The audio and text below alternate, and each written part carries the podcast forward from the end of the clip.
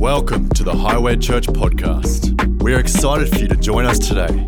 To find out more about us, visit highway.com.au. Had a beautiful picture this morning in um, in rehearsal, and uh, Lana was uh, out the front here singing with the team in rehearsal, and she had her eldest daughter with her, and they both had mics, and they were both singing together a duet unto the Lord, and it just gave an incredible picture of what this house is all about. It's about building generations, about building generations and training up, you know, our children in the ways of God. It was just an amazing picture. Maybe we'll see it one day. Um, we'll see it for sure. It was awesome. Um, I've been speaking over the last few weeks a series about the church because I, I really believe that we've underestimated the value of the church. I really do. I know society has. But I tend to think that's even spilled over into the body of Christ. And there's nothing more important in this day, in the day that, that we live in, uh, than a strong church. Nothing more important to our community, our future, as a strong church. And you only have to listen to news and, and witness all the, the uh, you know, strange ideologies that have risen up over the last, you know, 20 years, and, and you're left shaking your head. It's like common sense just isn't existent anymore. It's not in reality. And the Word of God has never been more vital, more vital than in the day in which we live, in a world that's spiraling through lack of absolutes. Just spiraling through lack of absolutes. And Hebrews 13, 7 to 9 says, Remember your, your leaders who spoke the word of God to you. Consider the outcome of their way of life and imitate their faith. Jesus Christ is the same yesterday, today, and forever. Do not be carried away by all kinds of strange teachings. See, a strong church is built on the teachings of Jesus Christ. And it's not any more complicated than that. It's not any more complicated than that. The Word of God, what Jesus said, we obey it, it works. You see, the only time we, we, look for anything more complicated for that is if we're not willing to obey the teachings in the first place. We want to complicate it because we don't want to do what we know we're supposed to do. And that's why it's so important for every believer to grow strong in God, to go strong in God and become a strong believer, not, not just an attendee at church, but a strong believer. We've accepted this faith, then we need to be strong in what we believe. We need to be strong about it. Not just, oh, well, you know, I go to church, I've asked Jesus into my heart, that's great, wonderful, but be strong about what you believe. And um, a person who's built on the absolutes taught by Jesus cannot fail. Cannot fail. A strong church is a result of, of strong believers because believers are the church. It's that simple. Believers are the church. So come with me to Ephesians chapter 2. And uh, let's have a look at a couple of verses here from verse 11 through to 13. It says, Therefore, remember that formerly you who were Gentiles by birth and called uncircumcised by those who call themselves the circumcised, which is done in the body by human hands. Remember that at that time you were separate from Christ, excluded from citizenship in Israel, and foreigners to the covenants of the promise, without hope and without God in this world. But now in Christ Jesus, you who once were far away have been brought near by the blood of Christ. Let's have a look at how we can build strong believers. Strong believers, just a simple three point strategy here this morning. The first one in verse 12, he said, Remember that at at that time that you were separate from Christ. You've got to remember your past. Remember your past. And I don't know what it is about us humans, but we seem to forget pretty quick, don't we? We seem to forget our past pretty quick. And uh, I don't know what the, the tone was in the Ephesian church when Paul wrote this letter, but, but obviously, you know, um, uh, he felt the need to remind them of hey, wait a minute, don't forget where you come from. Don't forget what your life was like before you knew Christ. Let's just readjust. Let's just, you know, get to the basics here. Think back to what it was like before you knew Christ.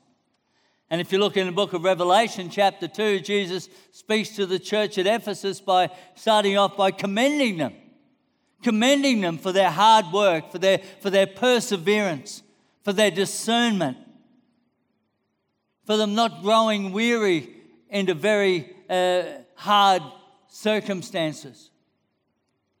But then in verse 5, he says, Yet I hold this against you, that you have forsaken the love you had at first.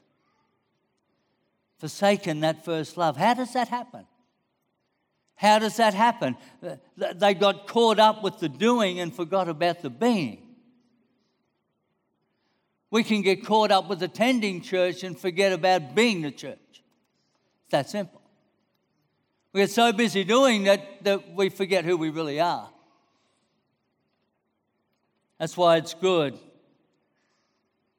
to think about the past, to forget, uh, not to forget but to remember where we've come from. Every time we start to feel that things are, you know, not fair, or we're doing it a bit tough, or circumstances aren't really going our way, or how bad we have it at the moment, it's a good thing to stop and remember the days before we knew Christ. It's a good thing to go back and remember what it was like because we forget that so quickly. And I'm certainly not prescribing that, you know, we dwell in the past, not at all. But it's good, you know, to remember where we've come from.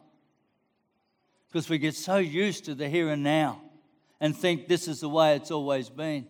Yet God has brought us so far. God has done so much. God has been so amazing. God has delivered us from so much, yet we forget that because of that circumstance or that, that storm we find ourselves in today and think this is unfair, this is too hard. Why, God? Why has this happened to me? Oh, no, wait a minute. Remember where you came from. Remember what it was like. I know I do. I remember what it was like. Not pretty. I know for me, every time I remember what it was like before I knew God. As I compare the two lives, I, I, I just, I'm always thankful. I'm always thankful. I'm always, I can't thank God enough for the opportunity that He gave me. For the opportunity that He gave me. And if you're doing it a bit tough right now, listen, remember your past when you were separate from Christ. And you will find there will be a thankfulness begin to rise up, even though the circumstances around you are tough. There'll be this thankfulness. There'll be a change of mindset, a change of thinking. Wait a minute, it's not real good right now, but you know what? It's not like it used to be. You know, He's brought us so far. We've had victory after victory after victory. Yeah, there's still battles that we've got to fight, but you know what? We win. We win because of Him. We could still be lost, yet we're found through Christ. And that thankfulness will weaken the current disappointment that you feel. And you'll begin to appreciate what you have now much more. Second thing in verse 13 is about the present. It says, But now, in Christ Jesus, you who once were far away have been brought near by the blood of Christ. after we've had a brief reflection on what life used to be like, you don't want to dwell there too much, but a brief reflection, a bit of an adjustment on what life used to be like in the past. I love it when it starts at verse 13, it says, But now. But now. Yeah, you know what? That's the way it was. That's what happened. That's where we're at. But now, but now the present is totally different. But now I'm in front. But now I'm on a journey, a pathway that I cannot lose. You were separate from God. They were the Gentiles and the Jews. There were two different groups of people. There were those who had the promise of God for their life and those who did not. That's what it was like.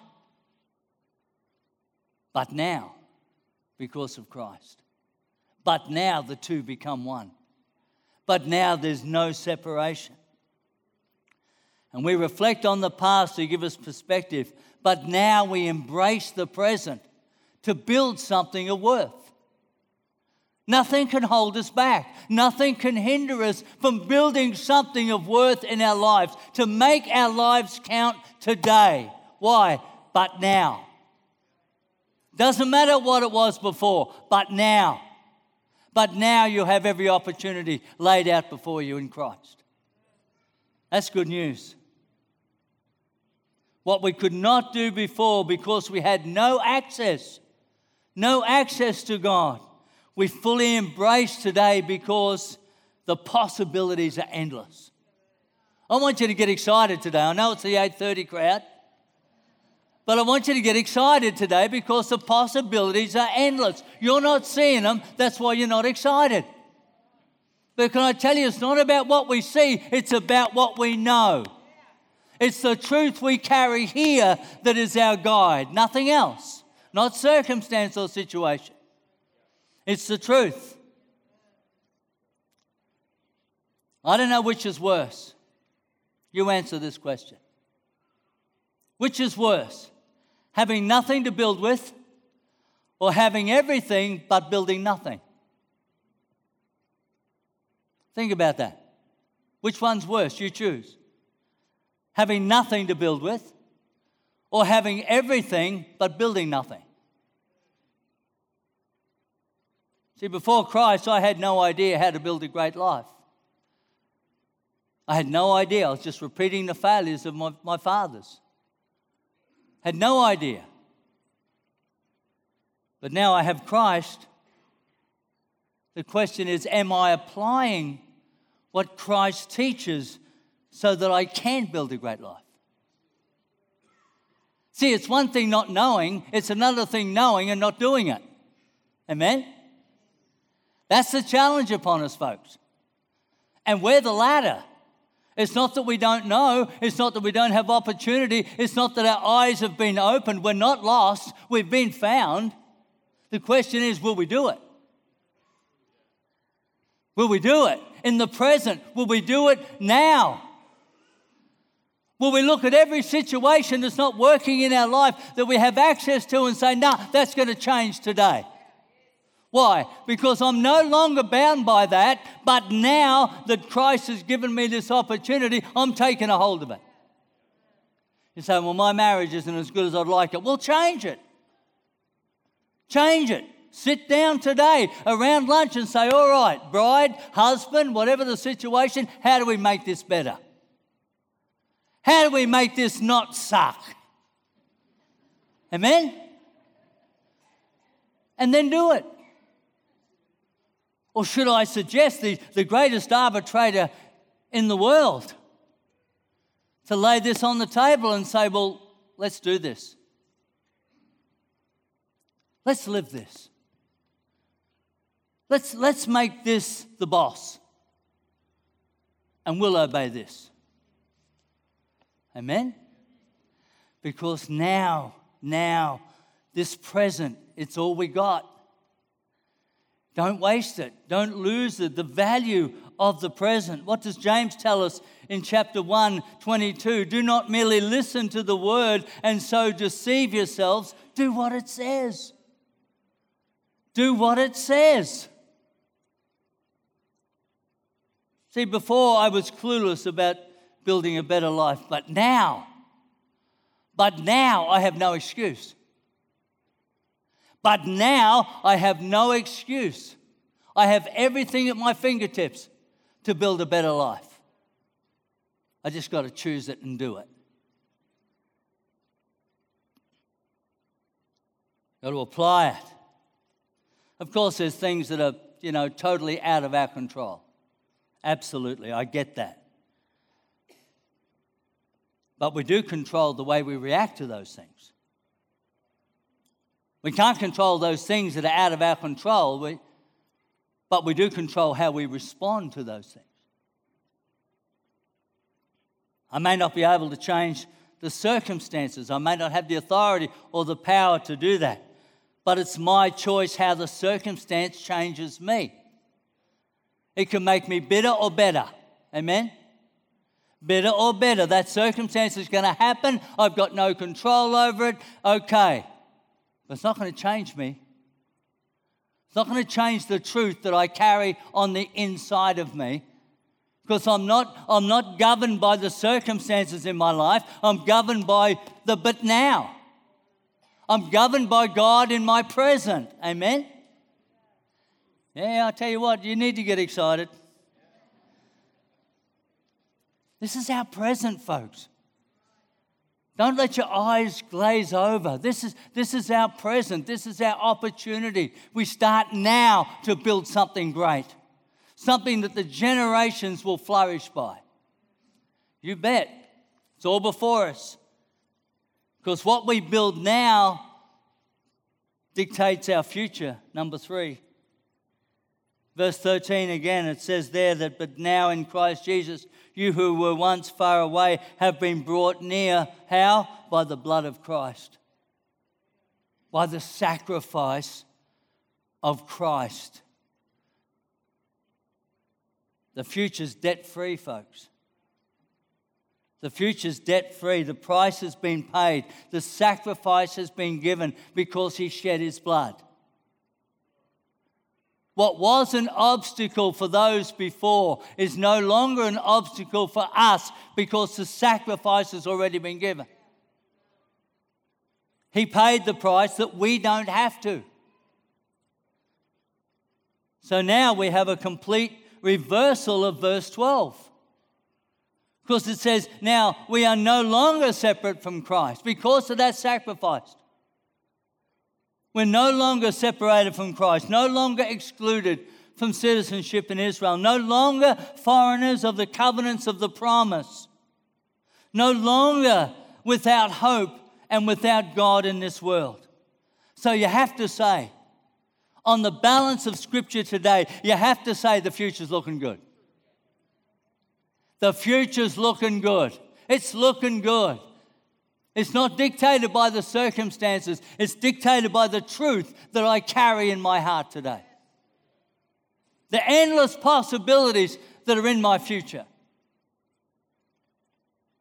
You might say that, oh, you know, you're just being optimistic. Why wouldn't I be? When you believe this, why wouldn't you be optimistic?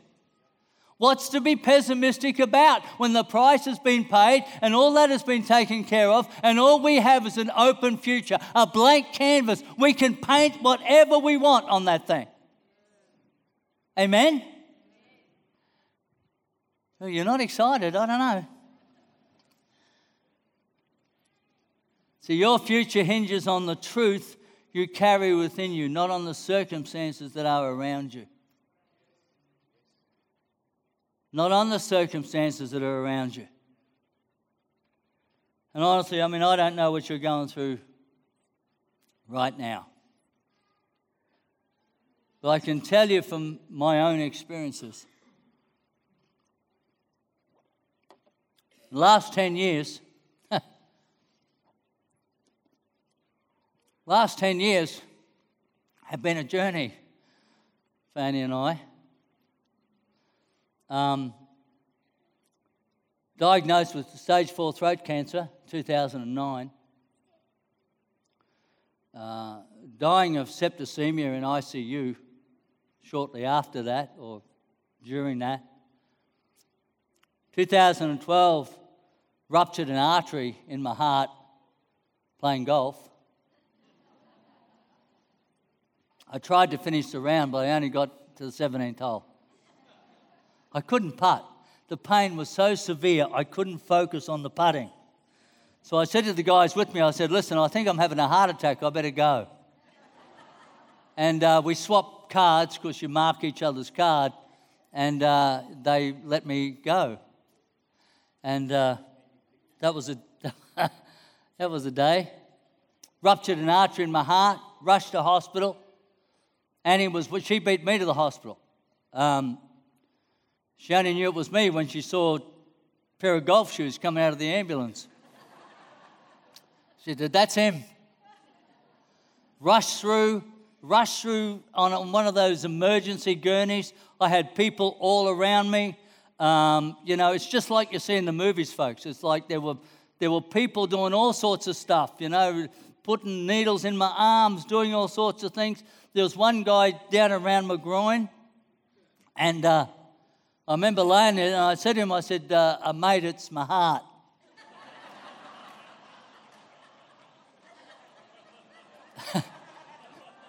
Never been in that situation before. Didn't know what he was doing there, but I thought I'd remind him problems up here. Apparently, they get through your main artery, through your groin, so I could rest a little easier. A bit of a cheap shot, you know, but survived that to just five days after that, I had a cardiac arrest and actually flatlined. Um, and uh, I had the door shut. I had a monitor on, thankfully, and of course it registered out, code blue out in the hospital. And, and they rushed in. I, didn't, I don't know what happened. I was gone. I was out. And they brought me back with the, the paddles and back in ICU another time after that. I remember waking up and thinking, aren't I going home? Why aren't I home?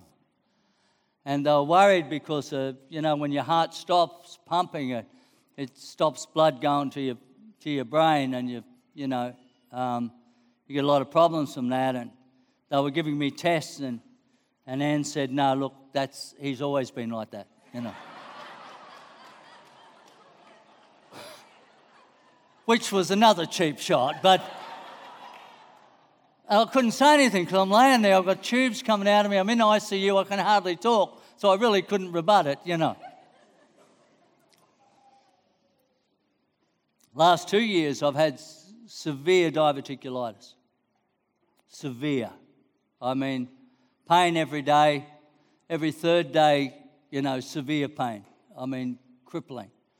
Every four or five months in hospital, you know, with this diverticulitis. This year, I've had four operations in four months. Um, last one was in uh, August, uh, no, July 31st, and uh, that one worked. And so, you know, I'm pain free today and incredibly dangerous, let me tell you.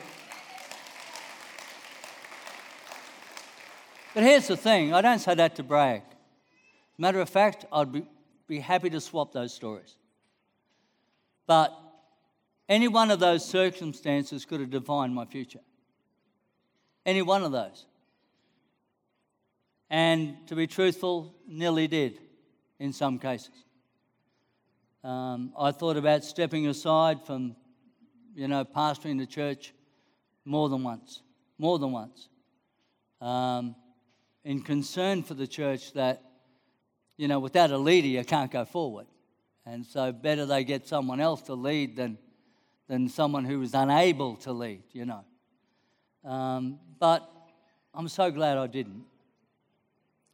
I'm, I'm so glad I didn't. Thank you. you'll get paid later. Um, but compare my story to the Apostle Paul, and I've been on holidays the last 10 years. I mean, with what he went through, and yet still stood his ground in faith, still carried by the truth that was on the inside of him, not the circumstances that were around him. You know, anything is possible. And it's not the circumstances that divine, uh, define us, it's this truth that we carry. And uh, strong believers build a strong church. And I know, I know Christ wants to build strong believers. And I want you to take up that, that challenge today. You know, you might think you're doing it tough today and you might be going through overwhelming circumstances, and I understand that. But that's not the truth. That's not the truth. Don't get swallowed up in that.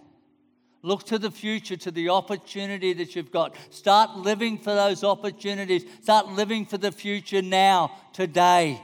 That's your mindset. It's not about what's happening to me. It's about what, you know, is going to build me to take me to my future in Christ. Amen. Let me pray for you this morning. Father, thank you for your incredible word. Thank you that, Lord, we're not lost. We are not lost. It's not the way it used to be. You changed that. You called us and you, you opened your heart to us and you poured in your grace and your mercy upon us. Our life is not the same anymore. It is so much better. We thank you for that, Lord. We thank you for that. And Lord, this present that we have, Father, we, we, we, we know that there's more. We know that there's greater possibilities.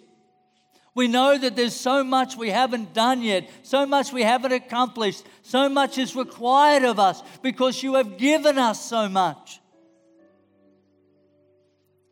We won't waste it, Lord. We won't waste it.